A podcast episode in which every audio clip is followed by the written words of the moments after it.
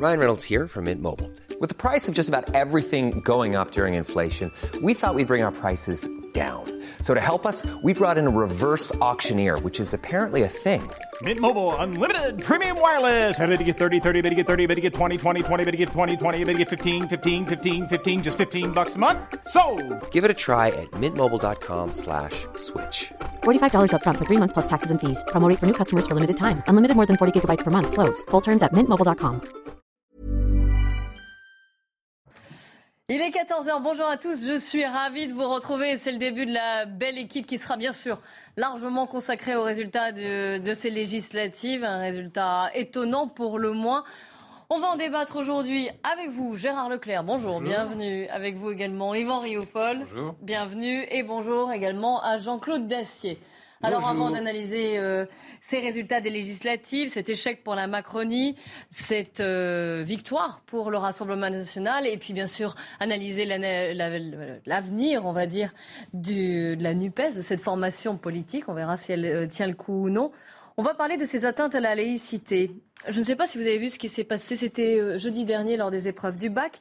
Une, euh, une CPE a demandé à une bachelière de retirer son voile avant d'intégrer un établissement. On parle du lycée Charlemagne dans le 4e arrondissement de Paris. Et depuis, elle a été la cible de menaces, menaces gravissimes, hein, menaces de mort sur les réseaux sociaux. L'établissement était dans son droit d'interdire ce voile. On fait le point avant d'en débattre. Augustin Donadieu. La scène se passe jeudi dernier dans le 4e arrondissement de Paris. À l'entrée de ce lycée, une élève se présente au bac voilée. La conseillère principale d'éducation lui demande alors d'enlever son foulard, comme le prévoit la loi de 2004 sur la laïcité. Selon les premiers éléments recueillis par l'Académie, l'adolescente aurait refusé de l'ôter pour pénétrer dans l'établissement et procéder aux vérifications d'identité habituelles. La lycéenne réfute cette version. Une altercation éclate, une élève filme la scène, la vidéo se retrouve alors très rapidement sur les réseaux sociaux. L'identité de la CPE y est même largement partagée. Ce syndicat s'inquiète de la tournure des événements qui n'est pas sans rappeler un précédent drame. certaines personnes ont essayé de connaître l'identité de la CPE. Euh, ensuite, il y a eu des insultes, des menaces de mort. Si on regarde bien, euh, ça, peut, euh, comment dire, reprendre certains mécanismes que l'on a pu connaître au moment de l'affaire Samuel Paty. La lycéenne a finalement pu passer son examen après avoir ôté son voile pour rentrer. La CPE a déposé plainte. En France, on note une hausse de 48% des atteintes à la laïcité sur le dernier trimestre. Gérard Leclerc, euh, au, au vu de ce qui s'est passé, évidemment, ça rappelle l'engrenage qui a, qui a conduit à cette horrible, horrible mort de Samuel Paty. On n'en est pas encore On là. pas. Heureusement, on n'en est pas encore là, mais c'est vrai que, voilà, une atteinte à la laïcité qui est recadrée à par une- un établissement qui est encore une fois dans son bon droit et tout de suite euh, des menaces sur les réseaux sociaux, une violence verbale, instant heureusement, hein, et pas physique, un établissement qui porte plainte. Il y a deux choses. Il y a d'une part les, les, les islamistes, faut dire les choses par leur nom, qui poussent leurs pions, qui chaque fois qu'ils le peuvent, essayent de faire de la provocation. Un coup c'est dans les piscines, un coup c'est à l'école, on parler des etc. oui, oui, mais ce que je veux dire, c'est que justement, il y a un lien entre tout ça. Ils poussent leurs pions, ils testent, ils, voilà, et ils font de la provocation. Deuxièmement, s'ajoute à ça le scandale absolu et permanent des réseaux sociaux euh, où, euh, pour l'instant, on peut faire n'importe quoi, y compris des insultes, des menaces de mort, etc. Ce qui n'est acceptable nulle part. Bien évidemment pas dans la presse écrite, bien évidemment pas à la radio ou à la télé, bien évidemment même pas dans la rue. On peut le faire sur les réseaux sociaux. Alors oui, il y a, il y a ces deux choses qui se qui se conjuguent, si je puis dire, euh, avec en plus, dans le cas précis, semble-t-il, euh, la loi si on va chercher, c'est euh, quelqu'un qui est pas scolarisé dans l'établissement, c'est pas, c'est pas aussi clair que ça qu'on puisse, euh, voilà. Mais bien évidemment, tout ça, c'est des arguties. Derrière ça, je vous dis, il y a cette, cette, cette offensive permanente de, plus en plus qu'on voit ces derniers temps de, de, de gens et qui en plus, hélas, il y a une incompréhension notamment auprès des jeunes euh, pour qui, après tout, euh, qui ont une conception assez étonnante de la liberté, c'est-à-dire qu'au nom de la liberté, on pourrait faire n'importe quoi, et y compris accepter ce qui ressemble quand même un peu une, une forme de, soumission, de, euh, de, de- de propagande. Voilà, donc vous avez tout on a ça. Déjà, on a déjà mais parlé en plus ces derniers temps de, de ces chiffres des euh, atteintes à la laïcité qui se multiplient, Bien non sûr, seulement, mais également sûr, des, mais tenues vestimentaires rigoristes Voilà, qui se alors, multiplient aux abords des établissements également. Exactement, ils font tout ça. C'est- c'est un autre exemple encore, les, les- effectivement, les, je sais pas, les, comment ça s'appelle Les abayas ou les Voilà, exactement, les abayas et tout ça. Donc, vous voyez, ils testent comme ça, ils poussent chaque fois. Et face à ça, bien évidemment, il faut, il faut que la société... Bah, vous vous imaginez la CPE là aujourd'hui Bah, qui alors, est- là, alors, en plus, bien évidemment, ça se double de, de- je vous dis, de tout ce qui se passe sur les réseaux sociaux. De, de- de- Alors bon, Dieu merci, on n'est pas encore dans, on n'est pas dans, le- dans la situation de Samuel Paty, mais en tout cas, il y a, il y a ces deux phénomènes qui sont euh, proprement euh, choquants, scandaleux, inacceptables en tout cas. Yvan. Bon, j'adhère à une grande partie de ce que vient de dire Gérard Leclerc. En effet, il y a là un processus euh, de provocation qui est un processus de provocation politique. C'est une sorte de guerre soft, de guerre soft de civilisation qui est menée auprès d'une république que l'on sait affaiblie, auprès d'une république qui ne sait pas répondre à ces provocations-là.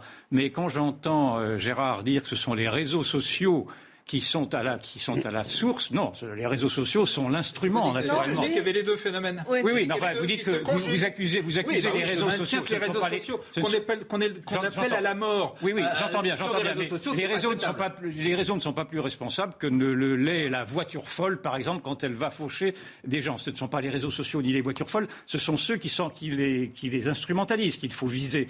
Et donc, il ne faut pas se tromper de cible, c'est ce que je veux dire par là. Donc, le réseau, les so- deux ont- le réseau social est un instrument par, par définition. C'est une caisse de faut- résonance aussi. c'est une caisse de résonance, mais encore une fois, il faut aller à la source de ce qu'il y a derrière. Et à la source de ce qu'il y a derrière, c'est effectivement cet islam politique qui cherche à intimider, qui cherche à multiplier les intimidations et, et qui, encore une fois, je le rappelle avec cette affaire Paty, dont vous avez souligné effectivement l'horrible issue, euh, souvenez-vous, euh, je vous rappelle que la famille Paty, dix, dix membres de la famille Paty, a porté plainte pour faute pour l'État. C'est quelque chose d'invraisemblable qui n'a pas été beaucoup d'ailleurs développé, il me semble, dans les médias. Ça me paraît totalement euh, inusité. Et en effet, l'État est responsable aujourd'hui d'une partie de, son incapacité qu'il a à répondre à ces actes de provocation, qui sont des actes de provocation qui sont lancés même par des jeunes musulmans qui cherchent, dans le fond, à, à vouloir ébranler le consensus euh, national. Et cela me paraît gravissime qu'on laisse passer euh, une partie de ces, de, de ces exigences identitaires de la part de ces, de ces petits soldats, dans le fond, c'est comme ça que je les vois, en tout cas, de ces petits soldats sans armes, mais de ces petits soldats d'une idéologie suprémaciste. Jean-Claude Dacier. Oui, je crois que la société française va devoir se défendre. Défendre sa manière de vivre, ça dépend, défendre sa manière d'être, ses codes culturels, face à une offensive. Et je reviens, à- on va en parler tout à l'heure, mais euh, au résultat d'hier soir, à un moment où l'État français va accroître, si j'ose dire encore, euh, ses points de difficulté et sa faiblesse, je pense qu'il faut s'attendre à un renforcement de l'offensive d'un certain nombre d'activistes musulmans, d'islamistes activistes, appelons-les comme on veut, qui considèrent que la société française dite laïque, qui a une façon de se comporter et une politique vis-à-vis des religions, c'est quelque chose qu'ils ne peuvent pas accepter. Ils n'ont pas nos codes. Je parle là des extrémistes, je ne parle pas de la masse des musulmans. Je pense quand même que ces gens-là ne considèrent que la manière dont on a de vivre, la manière dont on a de se comporter, la manière dont on a d'éduquer nos enfants n'est pas acceptable pour eux. Il faut donc s'attendre, j'en suis hélas convaincu, à un moment où, je le répète, l'État me paraît entrer dans une grande phase de faiblesse, on a à s'attendre à un combat euh, que les pays anglo-saxons, par exemple, ne connaissent pas très légitimement. Ils s'appellent des pays en Parce que la laïcité n'est pas- pas bien évidemment. Et, on peut même dire que la société française et sa laïcité, qui est son axe, pas seulement, euh, est quelque chose qui leur apparaît comme un peu curieux et, et- et daté. Nous, c'est notre façon d'être et de vivre qui est en question. Et je pense qu'il y a une majorité de Français pour défendre la manière dont ce pays se comporte, vis-à-vis des religions notamment. Mais nous avons en face de nous le problème que nous avons avec les catholiques a été réglé depuis longtemps. Nous avons affaire à, à maintenant un activisme religieux chez un certain nombre d'activistes islamiques extrêmement euh, euh, puissants, forts, déterminés. C'est pas un hasard si de plus en plus d'incidents se produisent dans nos écoles, Euh, sur les plages, vous allez voir cet été ce qui va se passer. Je vous en fiche mon billet. Alors, On en aura des dizaines. Justement, vous Le parlez- combat est à mener, il est devant nous et pas gagné d'avance. Justement, vous parlez des plages. Euh, nouvelle polémique autour du, du port du Burkini, puisque vous Oui. y faites référence, Jean-Claude. Dimanche dernier, c'était sur une base de loisirs des Yvelines, cette fois-ci. Un maître nageur a demandé à une jeune fille d'enlever son Burkini. Elle allait se, se baigner. Et depuis, même scénario, c'est-à-dire que le centre est accusé de racisme, d'islamophobie. On fait le point avec Quentin Griebel. C'est dans cette base nautique que la polémique a débuté. Alors qu'une jeune femme s'apprête à se baigner en burkini, un maître nageur lui demande de le retirer. Elle s'exécute, mais depuis le centre est visé par des accusations d'islamophobie et les avis négatifs se multiplient sur sa page internet. Baignade interdite pour les femmes trop couvertes. Est-ce normal? Maître nageur islamophobe. Personnel répugnant, lieu à éviter. Ou bien allez-y, mais munissez-vous d'un beau burkini. Au moins, papy maître nageur sera super content. Le directeur de la base se défend de tout racisme, expliquant suivre le règlement défini par la région Île-de-France, propriétaire du site. Un règlement qui interdit le port de toute tenue couverte pour la baignade. J'ai peur que euh, si euh, on n'arrive pas à faire comprendre que les règles sont les règles et qu'il faut les respecter et que les règles sont valables pour tous et pour tout le monde mani- d'une manière identique, euh, on, est, on est du mal après à pouvoir aussi euh, garder des, des personnes sereines sur leur lieu de travail. Le dispositif de sécurité de l'île de Loisirs a été renforcé et la gendarmerie a également été prévenue. Depuis, aucun incident n'est à déplorer. Yvan Riofol. Je crois qu'il faut bien prendre la mesure de ce que nous vivons, parce qu'on essaie de le balayer en disant que le vivre ensemble, dans le fond, permet à tout le monde de s'exprimer, que qu'il n'y a pas de qu'il n'y a pas de tension, que tout, tout ceci, tout tout ce que l'on montre est en fait tout à fait exagéré. Non, vous voyez bien qu'il y a une fracture entre deux France, entre deux sociétés, et qu'il y a même une société qui est combative, et une société qui est en train d'engager une sorte de guerre de civilisation, peut-être même demain une guerre civile. Et quand vous entendez, quand vous Ah, voyez vous allez loin, oui. oui, ben, ce sont des prémices, excusez-moi, mais quand vous avez deux France qui s'affrontent sur des symboles, cela peut aller très loin. Et je, je voudrais vous en donner un exemple, c'est que quand vous avez désigné le maître nageur comme étant islamophobe, souvenez-vous que c'est parce qu'ils avaient été désignés comme étant islamophobes que nos confrères de Charlie Hebdo ont été exécutés dans leurs locaux par des islamistes. Et donc il faut toujours, il- je pense qu'il faut cesser aujourd'hui de balayer ces, ces petits événements en disant que ce sont des événements mineurs, ce sont des événements tragiques. Et je pense, moi, qu'il ne faut rien laisser passer, ne rien laisser Même s'ils passer. sont minoritaires. Même s'ils sont minoritaires, ne rien laisser passer. Non, mais Plus de nuances peut-être de votre part Et c'est pas parler à ce c'est- pas une nuance ou Après, pas de nuance. parler, parler de là, là, de guerre de civilisation, de guerre civile. Restons un peu calmes quand même. Il y a Non, eu en- un incident qui a été limité d'ailleurs, parce qu'il n'y a pas Je eu une sur place. Je ne dis pas que nous vivons là une, une guerre civile. Gérard, on en est quand même très très loin. Bon, moi, tout à l'heure, pas j'ai dit très clairement que c'est effectivement ces gens-là, un certain nombre de gens pousser leurs pions, etc. Là, c'est un exemple. Simplement, il y a un règlement. Il y a quelqu'un, d'ailleurs, je crois que c'est le maître nageur qui dit il y a une règle. et La règle, c'est la règle. affichée, hein. Qu'ils le connaissent, ils le connaissent le règlement. Ils les connaissent, bien sûr. C'est pas par hasard qu'ils le arrivent pour Mais le violer et le détourner. Une seconde, puis je te rends, rends la parole. Non, le Conseil d'État va se prononcer, je pense, dans quelques jours.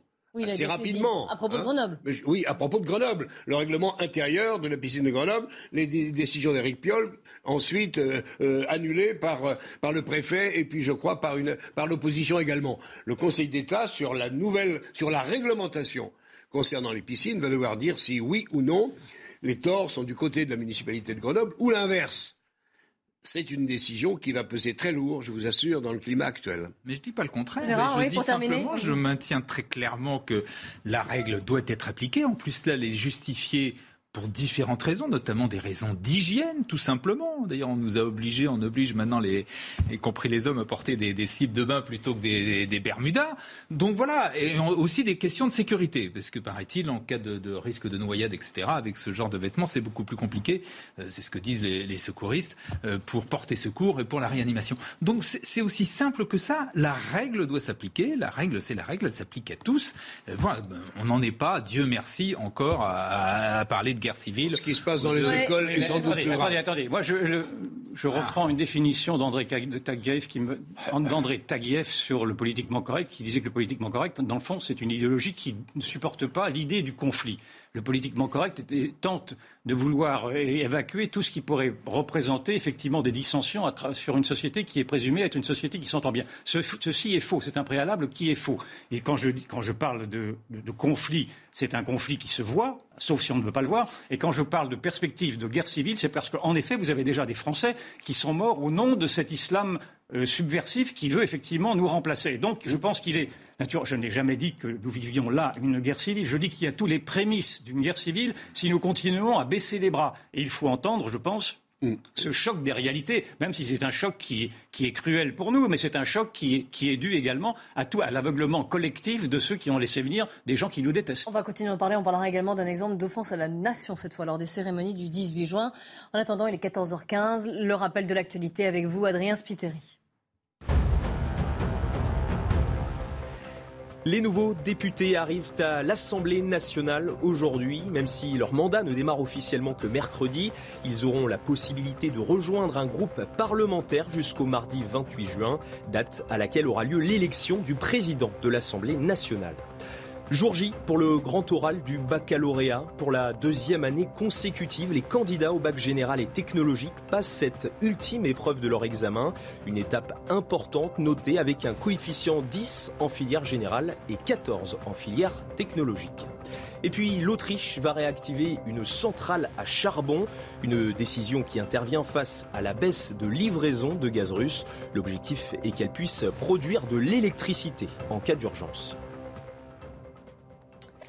Après ces atteintes à la laïcité, une offense à la nation. Ça s'est passé à Reims samedi. Vous savez, il y avait les cérémonies de l'appel du 18 juin.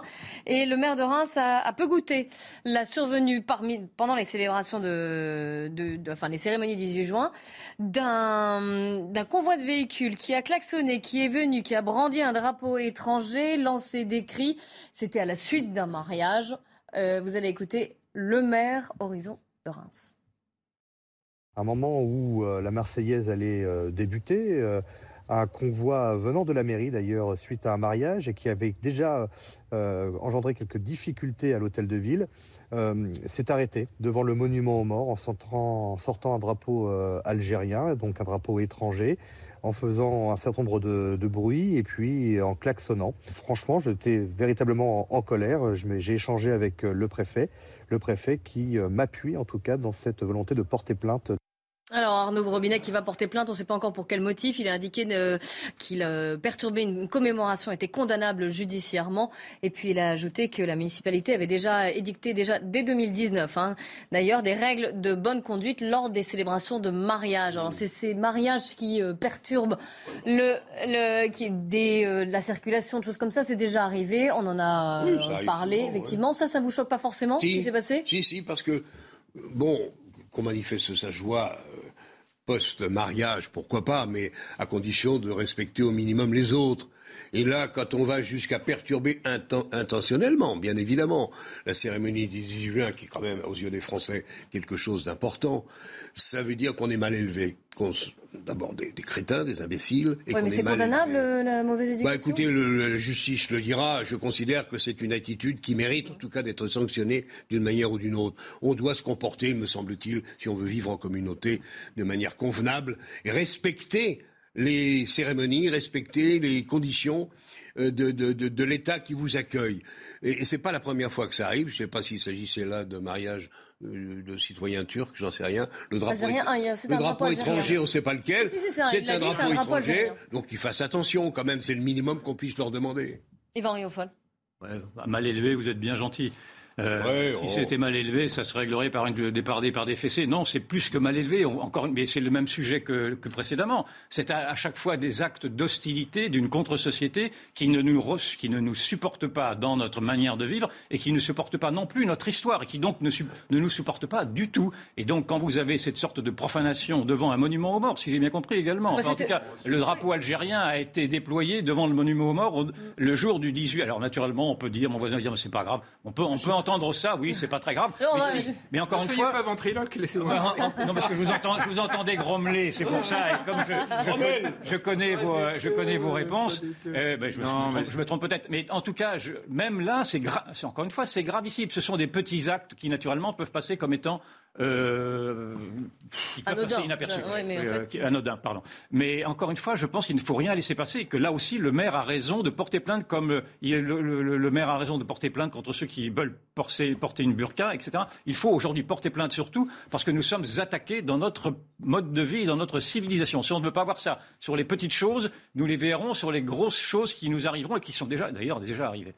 Alors, alors Leclerc, donc. Ni anodin, ni gravissime. C'est pas la même chose que les deux sujets précédents. Non, je les ai Eux, distingués. hein. Ben voilà, mais qui eux sont vraiment inquiétants. Là, bon, c'est c'est euh, de quoi C'est une espèce de désordre incivil, non respectueux, Trouble etc. à l'ordre public, Bon, à mon avis, je suis à peu près persuadé que le 18 juin, pour eux, ils doivent pas comprendre, ils doivent pas savoir de quoi il s'agit, et Ils que donc ils ont même pas fait. De... Non, non, je crois pas. Là, c'était un mariage. euh, comme et là, souvent, on voit effectivement ce genre de débordement à l'occasion de mariage. Il y avait eu beaucoup mais là, il à la faut. circulation, notamment à Bron. On avait entendu. Oui, il y a eu Bron qui avait plusieurs fois, ça arrive plusieurs avec les klaxons, etc., etc. Bon, c'est pas, c'est, c'est pas acceptable parce que c'est, euh, ça trouble, leur, plus là dans le cas précis, ça trouble une cérémonie, ce qui est quand même en- en- ennuyeux. Simplement, là, on n'est pas dans le même cas de figure que de ce Non, dont on a parlé tout à l'heure. est C'est autre chose. On est exactement dans le même cas de figure. Vous avez Et- aussi des et fois vous des avez- supporters de Et football vous qui avez font du votre bruit, etc. réponse bienveillante. Mais c'est pas bienveillant puisque contribue effectivement à ce que non, contribue tout- à ce que ces actes se perpétuent. Je suis désolé, excusez-moi.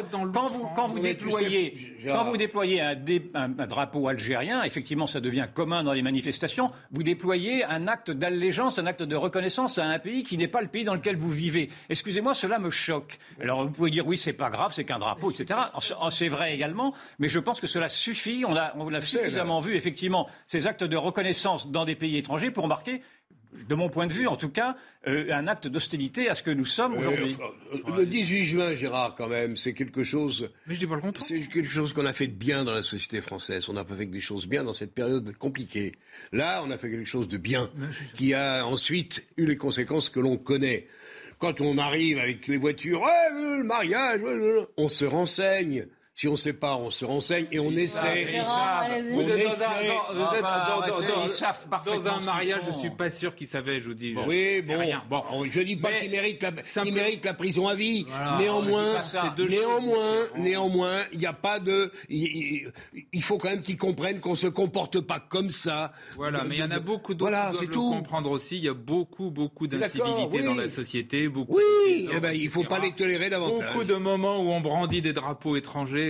Simplement, c'est pas la même chose le que ce relativisme dont on va a nous, parlé le relativisme C'est pas du va nous tuer. Vous avez devant vous très systématiquement des actes de séparatisme euh, qui ont, qui, d'ailleurs, le mot a été prononcé par le président de la Là, République c'est pas du séparatisme, C'est-. Je suis désolé. Quand vous, a- quand abordez un drapeau algérien, c'est une forme de séparatisme. C'est un séparatisme soft, mais c'est un séparatisme. Et si vous ne voulez pas voir ça, vous allez aller à des, à des confrontations qui seront effectivement des confrontations redoutables des- plus tard. Quand, ils- quand, on- quand des gens brandissent des drapeaux portugais, des drapeaux euh, euh, dans des manifestations, des drapeaux israéliens, etc., c'est du séparatisme Oui, c'est un acte d'allégeance. Évidemment, évidemment, c'est un acte d'allégeance. Mais c'est pas de l'allégeance. Mais Quand si, quand quand ce des sont des- supporters football, euh, du football, c'est pas des. Écoutez, pas moi, je les vois comme des actes Bah, d'allégeance. Allez, dans un instant, on va aller Là, à l'Assemblée quand même, nationale. quand même. Les nouveaux députés arrivent sur les bancs et euh, cette euh, assemblée paraît euh, difficilement gouvernable pour un Emmanuel Macron. Il- Toutes il y a- les... il y a de la- il y a 15 secondes encore. Non, il n'y a plus 15 secondes.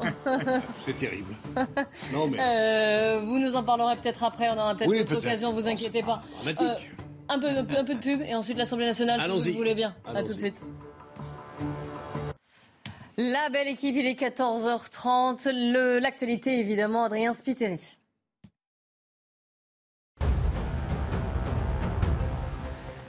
La NUPES déposera une motion de censure contre le gouvernement d'Elisabeth Borne le 5 juillet prochain. L'annonce a été faite ce matin par le mouvement sur Twitter. Selon certains cadres de la France insoumise, la première ministre n'est plus légitime à gouverner après les résultats des élections législatives. L'Ukraine annonce avoir perdu le contrôle de Metolkin. Ce village se situe dans l'est du pays, à la périphérie de Severodonetsk. Depuis plusieurs semaines, les forces russes tentent de prendre le contrôle de cette ville stratégique où l'évacuation des civils n'est plus possible depuis plusieurs jours. Et puis Gustavo Petro est devenu dimanche le premier président de gauche de l'histoire de la Colombie. L'ex-maire de Bogota a recueilli plus de 50% des voix contre 47 pour son concurrent. Après sa victoire, le nouveau président a déclaré vouloir changer le pays en crise depuis plusieurs semaines. La belle équipe avec aujourd'hui Jean-Claude Dacier, Gérard Leclerc et Yvan Rioufol. On va partir tout de suite à l'Assemblée nationale. On va décrypter bien sûr ce second tour. Elodie Huchard, bonjour. Si on fait une photo globale de cette Assemblée, d'ailleurs les nouveaux députés commencent à arriver les uns après les autres, c'est quand même une Assemblée ingouvernable hein, qui se profile. Oui, je peux vous dire que forcément, c'est au menu de toutes les discussions et de tous les groupes. L'ambiance d'un côté est à la rentrée des classes pour les nouveaux députés qui arrivent, notamment euh, de la NUPS, mais du côté de la majorité, on voit malgré la joie de la victoire une certaine inquiétude parce que, vous l'avez dit, pour le moment, on se dirige vers une assemblée ingouvernable. Il y a plusieurs enjeux. Le premier d'abord, et ça a été l'objet d'une discussion euh, à l'heure du déjeuner à l'Élysée, c'est de s'assurer que la majorité présidentielle, avec évidemment En Marche, mais aussi le Modem et Horizon, tienne bien pas question qu'une seule voix ne puisse manquer sur les textes importants et notamment le premier, c'est voter la confiance au gouvernement lorsqu'Elisabeth Borne fera son discours de politique générale le 5 juillet. Et puis très vite, il faut voir plus large. On est en train d'identifier du côté de la majorité quels députés pourraient aider la majorité, notamment du côté euh, des républicains. Alors on ne va pas forcément leur demander à ces députés de rejoindre le groupe majoritaire, mais on va leur demander de voter certains textes euh, importants, par exemple la retraite à 65 ans. On le savait, on, le rappelle, c'était aussi dans le programme de Valérie euh,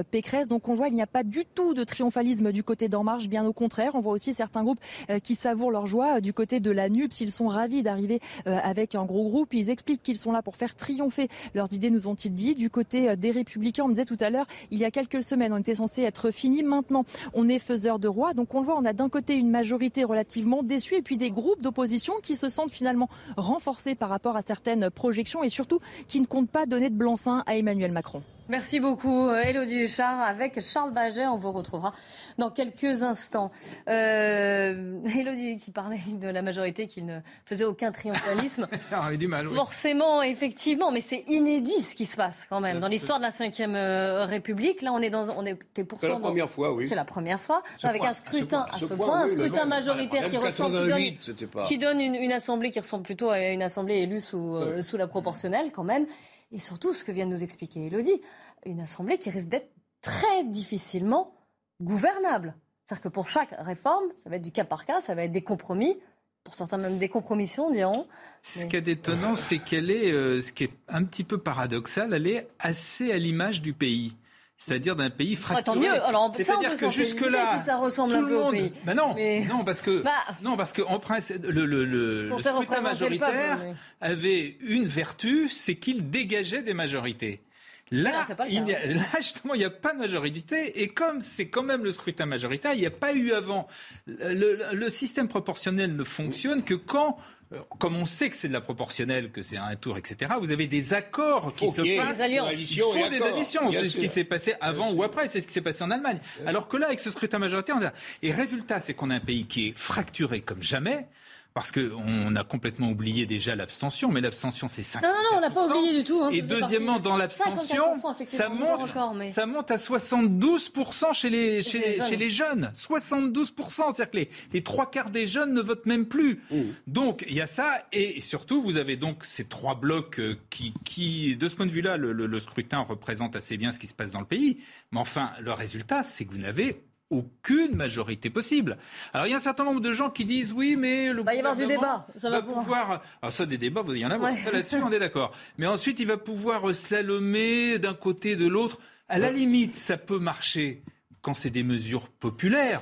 Mais dès que, quand vous gouvernez, ce qui est difficile quand vous gouvernez, c'est de prendre des mesures qui sont impopulaires. Quand vous avez toutes les réformes qu'il faut faire, là-dessus, tout le monde devrait être d'accord, que ce soit sur, euh, euh, sur la sécurité, sur la transition écologique, sur l'école, sur la santé, etc., sur les retraites. Euh, euh, bah, c'est pas des mesures populaires. Et donc là, comment vous allez faire? C'est d'ailleurs pour ça, je pense que Macron n'avait rien dit pendant la campagne. On lui a beaucoup reproché, c'était vrai aussi de la présidentielle. Il savait qu'il avait que des mauvaises nouvelles. Enfin, si on veut redresser ce pays, il y a des réformes profondes à faire qui vont pas être très populaires. Avec l'Assemblée telle qu'on l'a découverte euh, tard hier soir, je vois mal comment ça puisse fonctionner. Macron a reçu une leçon terrible dont il est largement responsable. Donc maintenant, il va falloir qu'il se débrouille pour essayer d'abord de changer son comportement, de changer sa manière d'être et de parler. Et je pense qu'il va devoir essayer de partir à la recherche d'une majorité probablement introuvable. Sauf, je suis d'accord avec Gérard, quand il s'agira de donner de l'argent aux Français, euh, qu'on n'a pas d'ailleurs, soit dit en passant, mais quand même le pouvoir d'achat, c'est un vrai problème pour beaucoup de familles françaises. Là, il y aura probablement euh, un accord possible. Quand il s'agira de parler de la transition écologique, euh, tout le pays le souhaite. Je pense qu'il y a beaucoup de bêtises qui sont dites aussi à ce propos. Néanmoins, on est tous balayés. On va peut-être essayer de sauver le nucléaire. Ça sera déjà plus difficile, mais je pense qu'il y a peut-être un accord possible qu'on puisse trouver sur un sujet quand même qui engage l'avenir. Mais sur le reste, Gérard a raison, sur les retraites, sur l'argent qu'il va falloir trouver pour les services publics, sur la santé, sur l'éducation nationale. Je ne vois pas comment cette majorité peut exister sur des sujets qui seront forcément désagréables à énoncer, désagréables à entendre, mais le, le redressement de ce pays est à ce prix. C'est pour ça que ce qui s'est passé hier est grave. 54% d'inflation. D'abstention. D'abstention, pardon. L'inflation n'en est heureusement pas encore à 60%. Bon, enfin, bon c'est insupportable.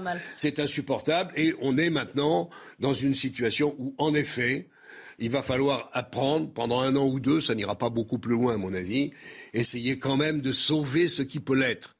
Mais je pense honnêtement que Macron doit réfléchir à son comportement, à sa façon d'être il est responsable pour une large part de ce qui lui arrive aujourd'hui. Ça veut dire remanier largement. Je pense qu'il il a fait au cas par cas les ministres. Il met un mois à trouver une première ministre. Il en change trois jours avant. Je vous garantis que ce n'était pas Elisabeth Borne qui était prévue le vendredi. Le samedi, c'est Elisabeth Borne. Déjà, au bout d'un mois, c'est surprenant. Il y a eu l'affaire du Stade de France qui a montré à quel point l'État français était incapable de gérer les difficultés. Il y a eu tellement d'autres exemples qui font, et on en a parlé tout à l'heure, qui a parlé des problèmes de l'identité des problèmes de l'islam, des problèmes de la société française sur ce qui est au cœur de nos préoccupations personne. La politique euh, euh, euh, d'immigration, il en faut une. La politique pénale, il en faut une. les prisons, il en faut. Je ne suis pas un enfermiste, mais on n'en a pas assez, tout le monde le sait. Il y, a des, il y a des sujets gigantesques à traiter. Cette majorité sera-t-elle capable de les prendre et de dire OK, on va faire ça parce que le pays en a besoin. Il faut trouver des majorités pour les voter. Je voudrais que ça arrive. Voilà, Yvan Rioufol qui ronge son frein depuis tout à l'heure. On a l'édito de Jean-Claude Est-ce qu'on peut le faire taire Je voudrais, je voudrais avoir tort sur toute la ligne. pas, Jean-Claude, on a le temps de Mon cher camarade, à toi de parler. Ah ben tu es trop bon. Euh, moi je voudrais, je voudrais corriger. On a encore du temps. Hein. Je voudrais corriger cette vue apocalyptique que vient de donner la démocratie. Moi c'est une, c'est une démocratie qui me rassure car je suis rassuré de voir que le peuple n'a pas dit son dernier mot. On avait tenté... 54% d'abstention? Non, on ne parle pas de l'abstention là. Non, non, je ne parle pas de l'abstention. mot. Non, non, je ne parle pas de l'abstention. On parle de l'Assemblée pour l'instant. Oui, justement, mais il y a quand même.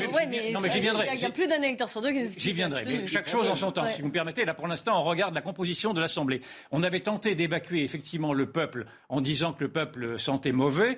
C'était cette diabolisation du Rassemblement national qui avait été, qui a eu cours pendant toutes les, les dernières péripéties de cette présidentielle. On voit que le Rassemblement national revient en force, sans même d'ailleurs qu'il y ait eu de, de magouilles d'appareils, comme a pu le faire euh, la NUPES avec cet assemblement de briques. Qui souhaite au passage qu'il n'y ait qu'un seul groupe. Hein, avec cet assemblement de briques. Aujourd'hui, c'est le Rassemblement national qui, contre toute attente, devient le premier parti d'opposition. Je, ne porte pas de jugement sur le Rassemblement national, je porte un jugement sur la réactivité d'un électorat que l'on disait apathique. Je, moi, j'observe un réveil des somnambules et cela me rassure sur l'efficacité de cette démocratie que l'on croyait endormie, de cette démocratie que l'on croyait confisquée. Et je suis content de voir que le parti présidentielle ne sera pas un parti unique et un parti. Ça, ça peut se débattre. mais 54% ben d'abstention, le pays s'est réveillé. Bah, c'est étrange. Est-ce que je, je termine je, Comme vous, je parlais pour l'instant de, de, ce que, de, ce qui nous donne à voir de l'hémicycle. Et ce qui nous donne à voir de l'hémicycle ressemble en effet à ce qu'est la France. Maintenant, sur les 54%, vous avez tout à fait raison. J'ai été le premier d'ailleurs à dire qu'il était plus intéressant de regarder la France silencieuse que la France qui s'exprime. Mais cette France silencieuse s'exprime maintenant un petit peu en harmonie avec euh, la, France qui s'exprime. Et c'est 54% D'ailleurs, il faudrait que vous y ajoutiez les, près de 10 millions de non-inscrits ou de mal-inscrits qui, eux, aussi, refusent de jouer ce, jeu démocratique. Donc, ce que je veux dire par là, c'est qu'il y a une énorme défiance aujourd'hui qui est euh, vis-à-vis -vis de tous ces pouvoirs établis. Et je suis content de voir en effet, cet édifice en trompe-l'œil est ébranlé. Alors naturellement, il donne des sueurs froides et il va, il va produire le pire pendant des, pendant des mois et peut-être quelques années. C'est une affaire entendue. Il y aura ah bon, bah alors ça va, on est d'accord. Non mais Est-ce qu'on peut, comme, est-ce qu'on peut être subtil, comme euh, vous l'avez dit tout à l'heure C'est vrai que nous, on ne l'est pas. Tu as raison. Non, non, j'ai- Bon, j'essaie- si vous le voulez bien, je vais vous j'essaie- mettre d'accord. Je j'essaie- voudrais vous faire écouter Jean-Luc Mélenchon. Vous savez, il y a la question des J'essaie de groupes donner maintenant. quelques parce éléments en- qui pourraient corriger la, la- on, a, la- on a- on a bien compris. Je Vous avez compris, vous inquiétez pas. On va encore avoir l'occasion d'en parler. Juste, je voudrais vous faire euh, écouter Jean-Luc Mélenchon qui vient de prendre la parole devant le siège de, de la France Insoumise. Vous savez, il y a ces questions de groupe maintenant qui sont évidemment très importantes puisque le RN dépasse LFI, mais si LFI plus euh, les Verts, plus les communistes, euh, plus les socialistes, ça fait un seul groupe, c'est la NUPES. Et bah oui, là, il devient tout. majoritaire, ça change tout. Écoutez Jean-Luc Mélenchon. nous devons être et rester une alternative unie. Autrement dit, la NUP devrait se constituer comme un seul groupe au Parlement, de manière à ce que, sans aucune discussion possible, il soit établi qui mène l'opposition dans le pays. Et que dès lors, nous soyons prêts à tout moment, y compris s'il y a de nouvelles élections, à présenter la candidature de la NUP. Voilà, un seul, euh, un seul groupe pour la NUPES. C'est son intérêt à lui personnel. Simplement, Oui. euh, il n'a échappé à personne que euh, les programmes, les idées, les projets euh, des, euh, de LFI d'un côté, des socialistes de l'autre, des Verts et des communistes sont pas les mêmes. Et vous avez Que vu sur Fabien des questions Roussel aussi, aussi essentielles que sur l'Europe ou même sur la transition énergétique, ils sont pas du tout déjà sur la motion de censure, sur la même commence à se- à se- Ah oui, alors, je, je vous ai pas. Le 5 juillet, motion de censure de, de, ce, de Le PS LFI, en tout cas. dire qu'il n'est pas d'accord. Voilà, Bien lors sûr. de la présentation de, de politique générale d'Elisabeth Borne. qui ne tiendra pas. Vous, allez lire Fabien Roussel, c'était hier chez nos confrères de France 3. Fabien Roussel, qui, communiste, fait partie de la NUPES. Hein. L'Alliance de gauche, c'était hier soir, hein, l'issue des résultats. L'Alliance de gauche a permis de gagner un grand nombre de députés, c'est une bonne chose. Je m'en félicite. Et ça va permettre aux députés communistes d'avoir un groupe. Il poursuit. Mais je vois aussi que ça ne nous a pas permis d'avoir une majorité. Et ça n'a pas empêché non plus l'extrême droite de progresser fortement. Et ça, ça m'interpelle, ça me questionne déjà. Voilà. Moi, ce qui va être très intéressant, c'est que euh, avec cet assemblage, qui a été quand même très habilement monté par, euh, par Jean-Luc Mélenchon, je ne remets pas du tout en question son habileté, et j'aimerais d'ailleurs que la droite en fasse autant euh, avec, euh, avec ses droites éparpillées. Mais j'ai déjà parlé de ce sujet-là, et je, je suis un, un partisan de l'union des droites pour que les choses soient claires. Mais ce qui, ce qui, sera, ce qui sera intéressant, et ce qui va être au dé- au désavantage, me semble-t-il, de la NUPES, c'est qu'elle va montrer son vrai visage, et le vrai visage de la NUPES, ce n'est pas seulement Mélenchon et ses, et ses envolées lyriques, c'est également un parti Mélenchon qui, c'est un parti qui un parti est le cheval de Troie de cet islam politique dont on a parlé tout à l'heure. Et là, on va le voir apparaître avec tout ce que cela comporte ensuite comme, euh, comme conséquence dans l'antisémitisme et dans le, et dans, dans, tout, et dans le séparatisme et tout ceci. Et c'est ceci qui vient au cœur de l'Assemblée nationale aujourd'hui. Les Français, enfin une partie des Français, les bobos surtout, enfin en, en tout cas à Paris, tous les bobos parisiens, tous les jeunes bourgeois parisiens ont voté pour la NUPES et, euh, mais pensant, pensant leur meilleur score dans les banlieues, c'est pas des bourg- c'est pas des non, mais les banlieues se sont abstenues. Les banlieues se sont abstenues. ils ont élu. Les En banlieues se sont Seine-Saint-Denis, abstenues. en- Oui. Dans la Seine-Saint-Denis, ils ont élu J'entends. que des NUPES. J'entends, Donc, euh, j'entends avec un, taux parisiens. d'ab- avec un taux d'abstention considérable. Mais n'évacuez pas, mais n'évacuez pas. Je, ne dis pas que la NUPES n'est pas non plus dans le 9-3, puisqu'elle est alliée majoritaire. Mais je dis que la NUPES est également dans tous les quartiers ouest, ouest de Paris, qui sont des quartiers bourgeois. quartiers populaires.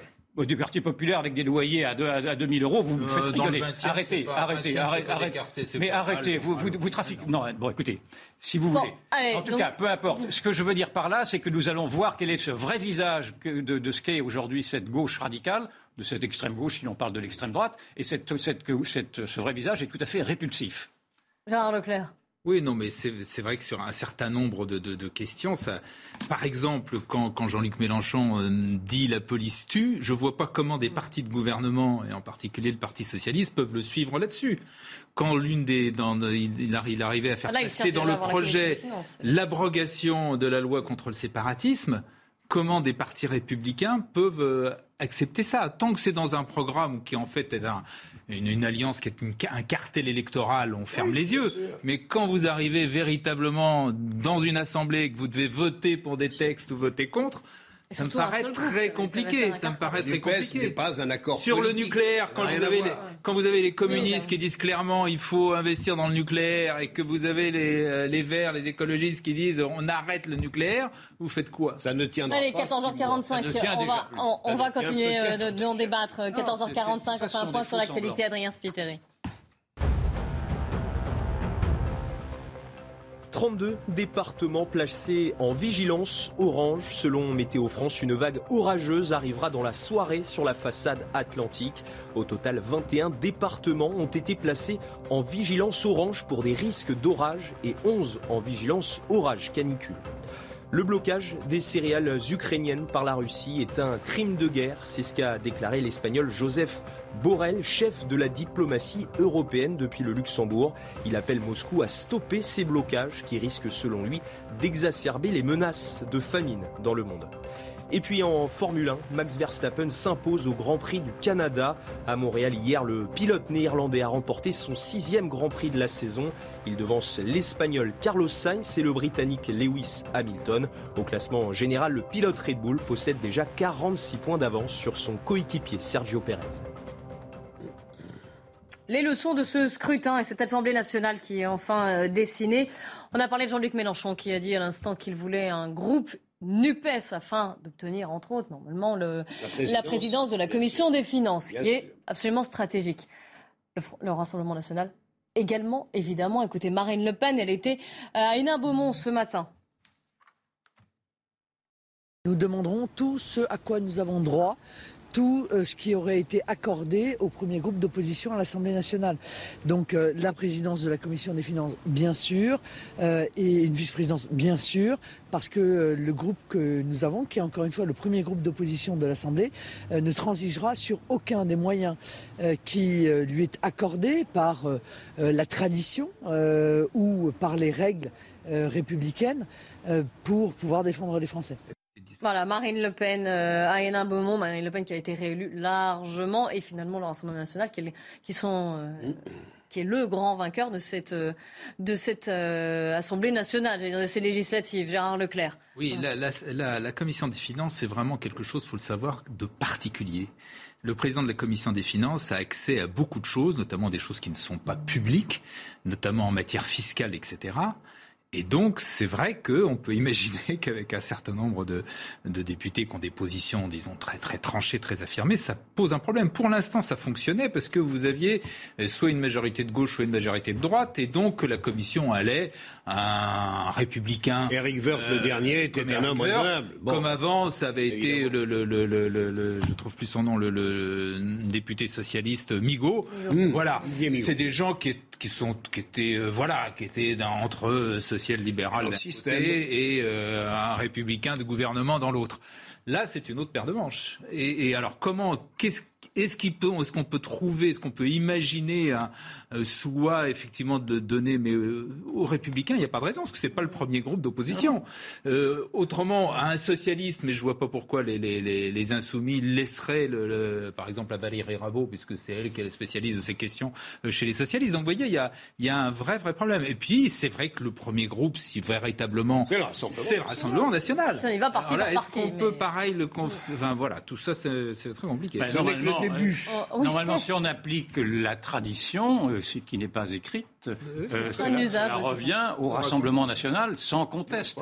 Euh, alors maintenant, j'entends bien vos précautions, mais simple, et donc il est possible en effet que le pouvoir partage en effet ces réticences-là. Ce ne sont pas les miennes, mais en tout cas, si, la tradition est rompue parce que les députés du Front national euh, n'ont pas le profil adéquat pour le système, cela va se voir. C'est tout. Aujourd'hui, tout se voit, et donc les, les électeurs le verront. Alors après, c'est au président de, enfin, en tout cas à l'Assemblée, de prendre ses responsabilités, mais cela se verra. Donc il y aura des comptes à rendre je pense qu'il faudra de toute façon donner cette présidence ô combien importante à quelqu'un de l'opposition. L'opposition, elle est partagée entre le groupe NUPES et le Rassemblement national. Si ce n'est pas NUPES, parce que si on décortique les résultats de NUPES, qui ne sont pas aussi exceptionnels que M. Mélenchon veut bien le dire, il n'a que lui euh, euh, euh, et les, les, insoumis, 71 députés, et les autres en ont 30, ou les, écologistes en ont 32 ou 33, etc. 131 au total. Au total, 131. C'est pas le triomphe annoncé même en fin de, en fin d'après-midi ou au début de soirée hier. c'est plus clair du côté du Rassemblement national. Mon pronostic sera que sans doute cette présidence ira à quelqu'un du Rassemblement national. Alors, je- bon, voilà, il faut. On peut Comment pas changer la expliquez-vous- tradition. Alors, puisqu'on parle du- logique et, et légitime. Puisqu'on parle du Rassemblement national, comment expliquez-vous euh, ce succès pour eux qu'on n'a peut-être pas vu venir d'ailleurs hein Mais parce que c'est extraordinaire, mais en même temps, Marine Le Pen, elle fait 42% au Oui, ça ressemble, mais vous monde a oublié. Oui, Mais les oui, mais je à un comprends moment pas. donné, mais rien que dans tout les le monde projections. oublié. Oui, peut-être que vous avez oublié, enfin qu'on a oublié, mais peut-être, mais regardez les projections, on leur en donnait la moitié moins. mais oui, mais là, il y a une question. Je suis pas. d'accord avec vous, mais la question, la poser pas. aux, amis des, des sondages. Mais est-ce qu'il n'y a pas eu un effacement médiatique au profit de la NUPES et de Jean-Luc Mélenchon qui a occupé le terrain avec la question du Premier Et je ministre crois que l'on a- qu'on assiste aujourd'hui, j'avais appelé ça dans le temps la, la révolution des œillères, c'est-à-dire qu'on est obligé aujourd'hui de se de se confronter au réel. Et dès que vous évacuez le réel, dès que vous évacuez en effet le score de Marine Le Pen, parce qu'on n'a pas voulu le voir durant ces législatives, il vous revient à la figure. Et, c'est parce que, et même le, le Rassemblement national n'o- n'osait même pas espérer les scores qu'il a montrés. Parce que, en effet, vous avez toute une partie de la société qui s'abstient ou qui vote pour les extrêmes ou qui vote pour le Rassemblement national, qui entend désormais se faire entendre. Et donc, euh, c'est pour ceci que. Alors, même moi, j'ai Alors, été je- surpris, vous bien sûr, mais en fait, c'est tout. Il y a une autre. Il y a Autre, proposition, un je vous fais de- écouter Alexis Corbière de la France Oui, oui, Insoumise, mais lui, sur oui, France oui, Inter. Vous allez voir ce qu'il dit, lui. Le score du Front National, il y a un responsable ou des responsables. C'est l'équipe qui dirige aujourd'hui la Macronie. Dans 61 duels où nous étions face au Front National, dans 57 cas, il n'y a pas eu de prise de position claire qui disait qu'il ne fallait pas une voix pour le Front National. Madame Le Pen peut dire merci Macron, leur irresponsabilité, qui s'incarne notamment de manière grossière dans un personnage, M. Blanquer, qui a été défait dès le premier tour et qui a renvoyé tout le monde dos à dos. Quand vous faites chauffer la colle, si je puis me permettre, en expliquant que les idées que je porte sont les mêmes que celles du Front National, voire même pire, des fois, ça a été dit de la part de certains, cela fabrique 89 députés du Rassemblement National. C'est un bilan de M. Macron. Cet homme a été élu au second tour pour faire barrage au Rassemblement national. Aujourd'hui, leur stratégie folle, qui est visée à nous diaboliser pendant des semaines pour nous empêcher de progresser. Macron, quelque part, est, euh, comment dirais-je, le, le- le promoteur de- de- du Rassemblement national. Rassemblement national Non, il, il a raison sur une chose, c'est que le fameux entre guillemets front républicain n'a pas fonctionné. Mais pourquoi il n'a pas fonctionné? Certes, il a raison quand il dit que du côté de, de, de, de- de la Macronie, on a parfois mis sur le même plan l'extrême droite et l'extrême gauche. C'est vrai. Mais ce qu'il oublie, Monsieur Alexis Corbière, c'est que dès 2017 et encore cette fois-ci en 2022, ils n'ont jamais appelé à voter quand il y avait un- dans le duel, notamment au deuxième tour entre Marine Le Pen et, euh, et, euh, Emmanuel Macron, ils n'ont pas appelé à voter Emmanuel Macron. Ils ont simplement dit pas une voix pour, mais pas une voix Pas pour. pour c'est pas, oui, oui, oui, mais c'est pas, c'est pas ça le, le- la dire- discipline républicaine. C'était on vote pour celui qui. Ce qui a pesé, je, à mon pas un jugement de valeur. Je dis c'est un constat. Ce qui a pesé aussi en faveur du, du vote du Front National, euh, c'est que l'un des thèmes essentiels, notamment de la présidentielle, sur l'immigration, l'insécurité, le problème de la justice ou autre, n'a absolument pas été pris en compte par le président de la République dans une campagne qu'il n'a d'ailleurs pas menée et les députés de la République en marche n'ont pas fait mieux.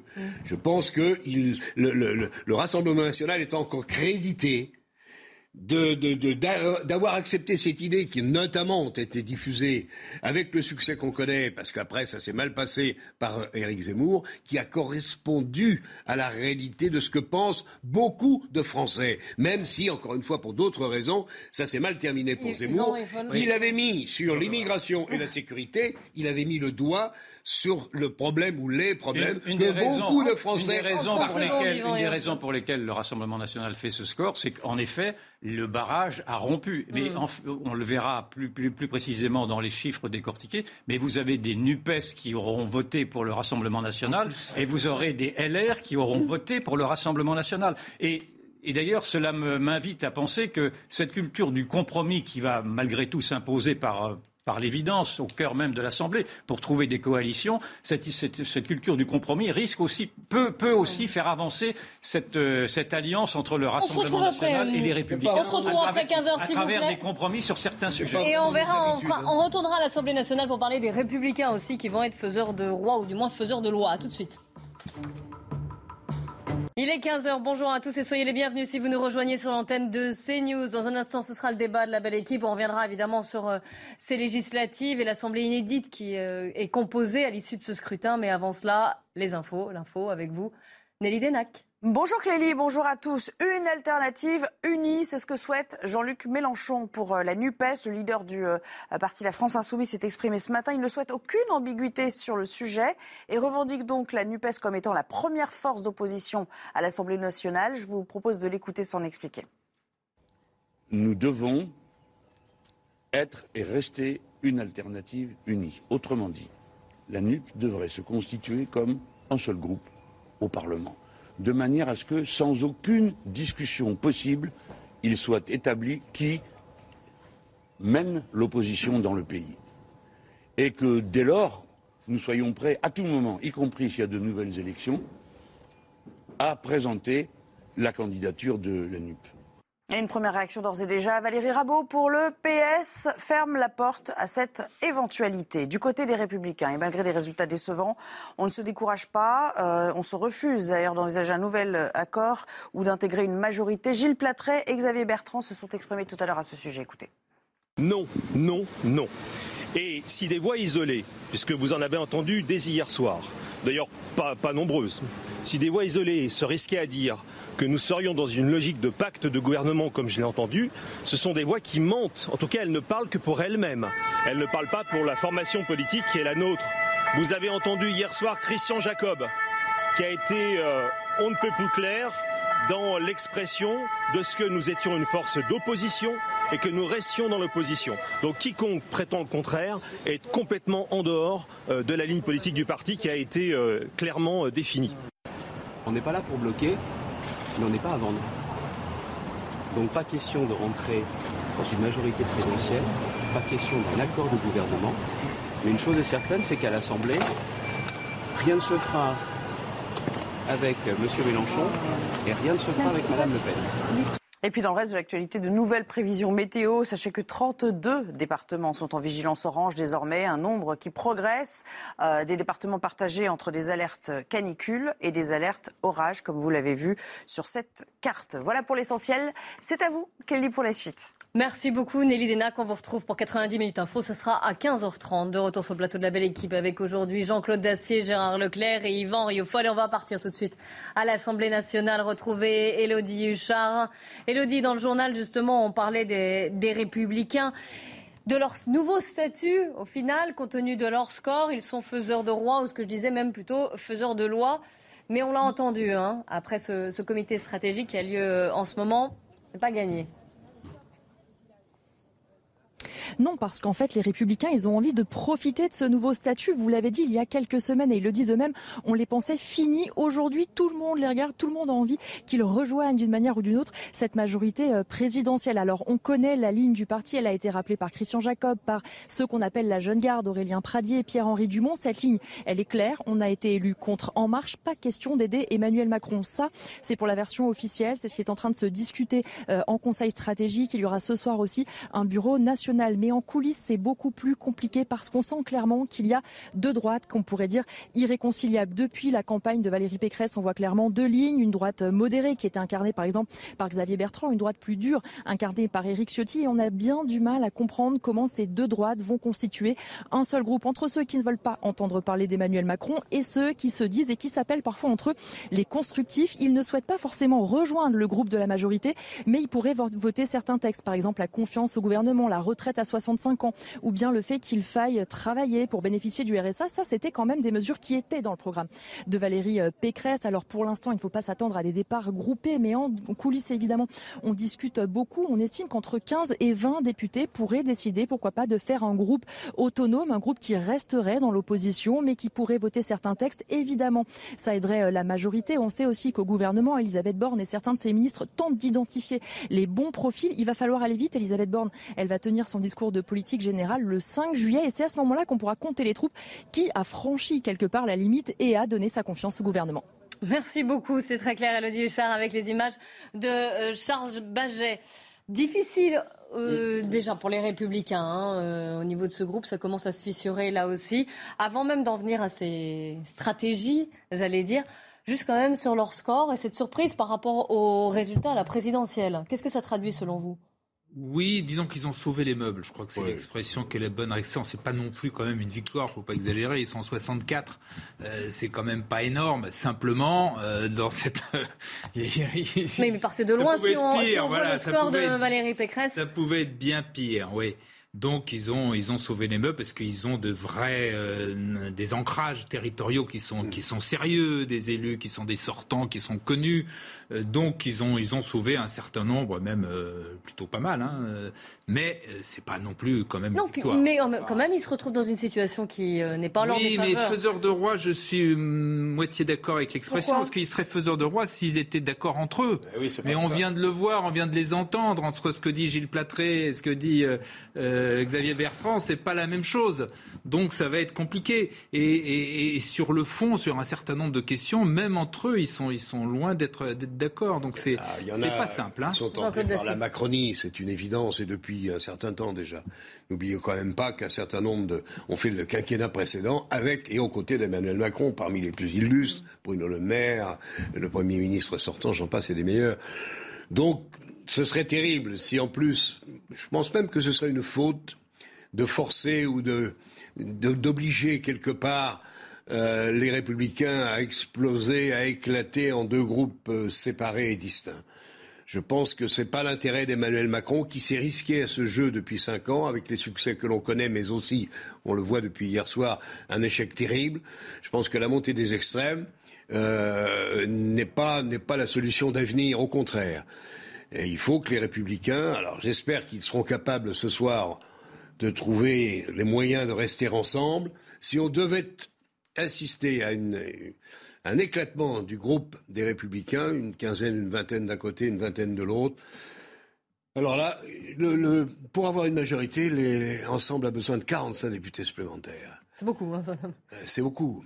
Donc là, si vraiment il y a un éclatement des Républicains ce soir ou dans les jours qui viennent, Certains vont voter la censure, d'autres pas, j'en parle. je ne sais pas ce qui va se passer. Hmm. Là, on est. C'est ce qu'a dit Elodie, on verra le 5 Il n'y a plus de majorité nulle part, il faut faire attention quand même. Les forces en, présence. On approche d'un moment de vérité pour les Républicains, parce qu'on ne peut pas rester dans cette ambiguïté qui date depuis quelque temps. Enfin, ce n'est pas nouveau. Enfin, c'est cette déchirure qu'il y a au cœur même des Républicains entre ceux qui sont tentés par le centre-gauche ou par la gauche par la Macronie en l'occurrence, ou, ceux qui sont tentés pour rejoindre. La Macronie et la gauche, là, vous êtes. Bah oui, la Macronie et la gauche. Macron était membre du Parti socialiste, je vous, je vous le rappelle tout de même si vous l'avez oublié, et donc et toute une partie du. Non, non, non, je crois pas. Ah bah si. il, a été bah, il, a, il, a, été membre du Parti socialiste. Il a été Mélenchon l'a été. Et mais oui, enfin, je, veux bien qu'on efface tout ça. Enfin bon, bref. Et, et, donc il y a, il y a cette, cette tendance, cette autre tendance qui est euh, celle de Ciotti, effectivement, à rejoindre Zemmour quand c'était Zemmour ou, Le Pen, parce que ces gens-là se parlent naturellement. Et donc la logique voudrait en effet que ce, ces partis républicains éclatent, puisqu'on ne voit, pas très bien ce qui, les, ce rassemble, et que vous ayez toute une partie de ces républicains, et c'est mon souhait, qui rejoignent enfin clairement le parti majoritaire qui est devenu RN. On peut le déplorer, mais c'est ainsi, c'est ainsi, c'est le choix des Français. Donc on peut toujours s'opposer au choix des Français en disant que c'est un choix qui sent mauvais, mais c'est le choix démocratique. Et donc je pense que les républicains aujourd'hui sont face à leurs contradictions. Ça fait suffisamment longtemps qu'on leur dit, moi en particulier, qu'ils ont à, à, clarifier les choses. Je, répète ça depuis à peu près 8 ans, 10 ans, enfin je ne sais plus, et qu'ils ne font rien, et donc on arrive maintenant au bout de cette logique-là. Et d'autre part, je pense que vous, n'avez pas, on n'a pas parlé non plus du sort de la, du Premier ministre. Euh, non, mais il nous reste encore du temps, vous savez. Elisabeth Borne, je pense que, d'abord, je pense que son sort n'est pas très, devient instable, parce que son profil de technocrate un peu progressiste et glacé ne correspond pas, ne correspond plus à l'attente, en tout cas telle qu'on la voit dans le. Dans, dans cette Assemblée. Et je pense qu'un profil qui, qui pourrait puiser dans cette droite euh, compatible avec la Macronie pourrait permettre peut-être de faire ressortir un Premier ministre. Oui. oui. Juste deux remarques. Euh, le, ce, ce, ce, à quoi vous appelez, ce serait quand même une rupture mm. complète dans ce qui a été toujours la ligne hein, de la droite dite républicaine de gouvernement, etc., qui a toujours mis une ligne rouge, mais y compris euh, des gens euh, qui sont plutôt à la droite du parti comme Vauquier, qui ont toujours dit on ne fera pas alliance avec le Rassemblement national. enfin, bon, c'est pas impossible, mais il, serait bien, il, serait bien, pour eux de commencer à, voir que cette ligne rouge les fait perdre. mais enfin maintenant, s'ils sont idiots La deuxième chose qui là pose un autre problème à l'égard de la Macronie, s'il y a une alliance véritable entre les républicains et la Macronie.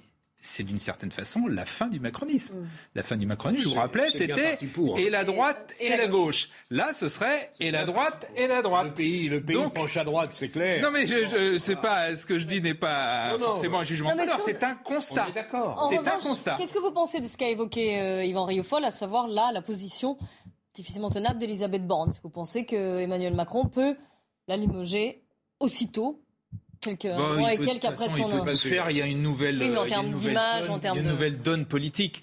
Ce qui le, le problème que peut poser Elisabeth Borne, c'est que c'est pas une, une grande tacticienne politique. C'était pas du tout son métier. Et qu'elle vient plutôt de l'aile gauche aussi, Alors, Or là, le- dans la, à la- face à cette assemblée, ça va être très compliqué. Si le gouvernement essaye de faire, de rechercher au cas par cas chaque fois des accords politiques, elle n'est pas, disons, la mieux dotée pour faire ça. Hier, elle était sépulcrale. Enfin, c'était Oui, vraiment. c'est pas une grande politique. C'est pas, c'est pas son métier. Elle a beaucoup de vraie grande technicienne, oui, capable de faire passer ouais. des textes complexes. Et, Ah ouais. c'est une femme très intelligente, mais elle n'a jamais fait vraiment ce qu'on appelle de la politique. Et j'ai peur que dans la situation actuelle, face à cette nouvelle assemblée, elle ait quelques euh, difficultés. Maintenant, changer déjà de Premier ministre quand on est Macron qui n'aime pas qu'on lui impose des choses, quelles qu'elles soient, là encore, il va falloir peut-être qu'il change son comportement. Là, il y a quand même un changement de Je pense que là, il faut qu'il se rende compte qu'on entre. On n'est pas loin de la crise de régime, quand même, franchement. Ouais, je ne veux pas on- noircir le tableau. on n'en est. est pas loin. Donc, faut quand même faire attention. C'est là où on voit que le président de la République, s'il n'a plus de majorité, ne peut pas faire grand-chose. Hein, sous la Ve République, ça fonctionne comme ça. On n'a pas la culture du compromis, on n'a pas la culture de- de- des coalitions et des accords.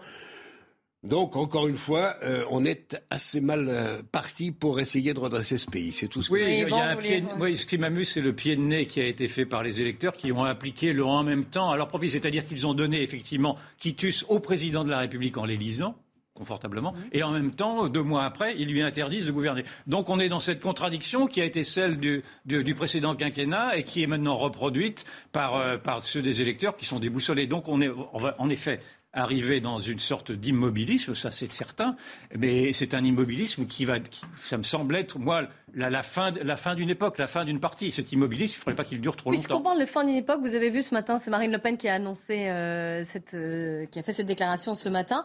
Elle ne va pas reprendre la tête de son parti. Vous savez que pour l'instant, elle l'avait laissé à Jordan Bardella le temps de se présenter à la présidentielle. Elle, elle va s'occuper, elle l'a dit, de présider le groupe RN à l'Assemblée nationale. Un groupe qui n'a jamais été aussi important. Mais c'est quand même la fin d'une époque aussi si euh, Marine Le Pen lâche les rênes du parti. Oui, mais pour elle, c'est vrai que ça va être une caisse de résonance formidable, l'Assemblée, parce que là, le débat, du coup, va revenir à C'est l'Assemblée. là où ça va se passer. Euh, en revanche, ça va poser peut-être un petit problème au niveau de qui pourrait être président du Ah, Rassemblement national, puisqu'il y a déjà, semble-t-il, voilà, Euh, au moins deux, deux candidats. deux. dauphins qui c'est se pressent. oui, il y aura des Oui, compétitions, mais que le meilleur gagne. Oui, il gagne. Mais Jordan Bardella fait pas un mauvais parcours, franchement. Non, non. Et parmi les autres, puisqu'on parle des personnalités et, euh, et des échecs de la Macronie, quand même quelques, quelques revers cuisants de symboles forts de la, de la Macronie, à savoir Richard Ferrand, qui était l'ancien président de l'Assemblée nationale.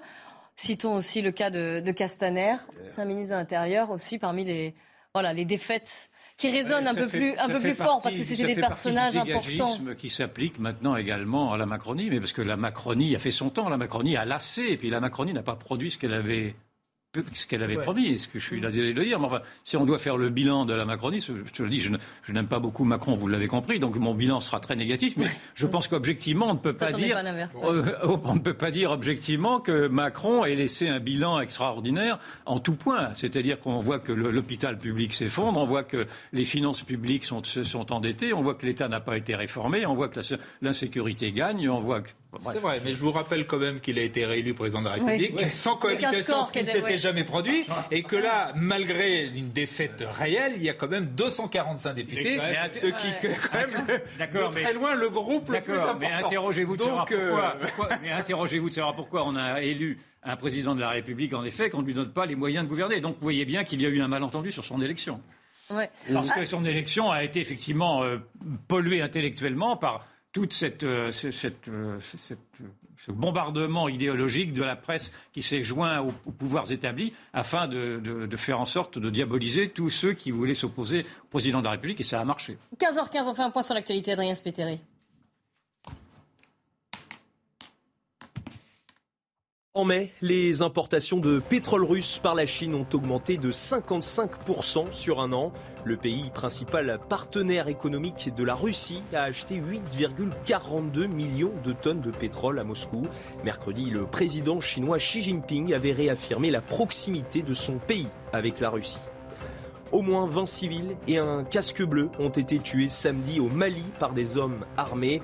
L'attaque terroriste a eu lieu près de Gao, dans le nord du pays. Le secrétaire général de l'ONU, Antonio Gutiérrez, a condamné fermement cette attaque. Dans cette immense région sahélienne, les attaques des djihadistes sont de plus en plus fréquentes ces dernières semaines. Et puis Gabriela Papadakis et Guillaume Cizeron vont faire une pause d'une année. Les champions olympiques français de danse sur glace ne, ferment toutefois pas la porte à une reprise de la compétition dans un an. Les deux patineurs manqueront notamment les mondiaux 2023 de Saitama au Japon. Et voilà, c'est la fin de cette émission. Un grand merci à vous trois d'être venus euh, commenter l'actualité et puis bien sûr le, résultat de ce second tour des législatives. Avant, de retrouver Nelly Denac et ses invités pour 90 minutes info, c'est l'heure des livres. Bien sûr, on retrouve Anne Fulda qui vous présente le dernier livre d'Irène Frein qui s'intitule L'allégresse de la femme solitaire. À demain.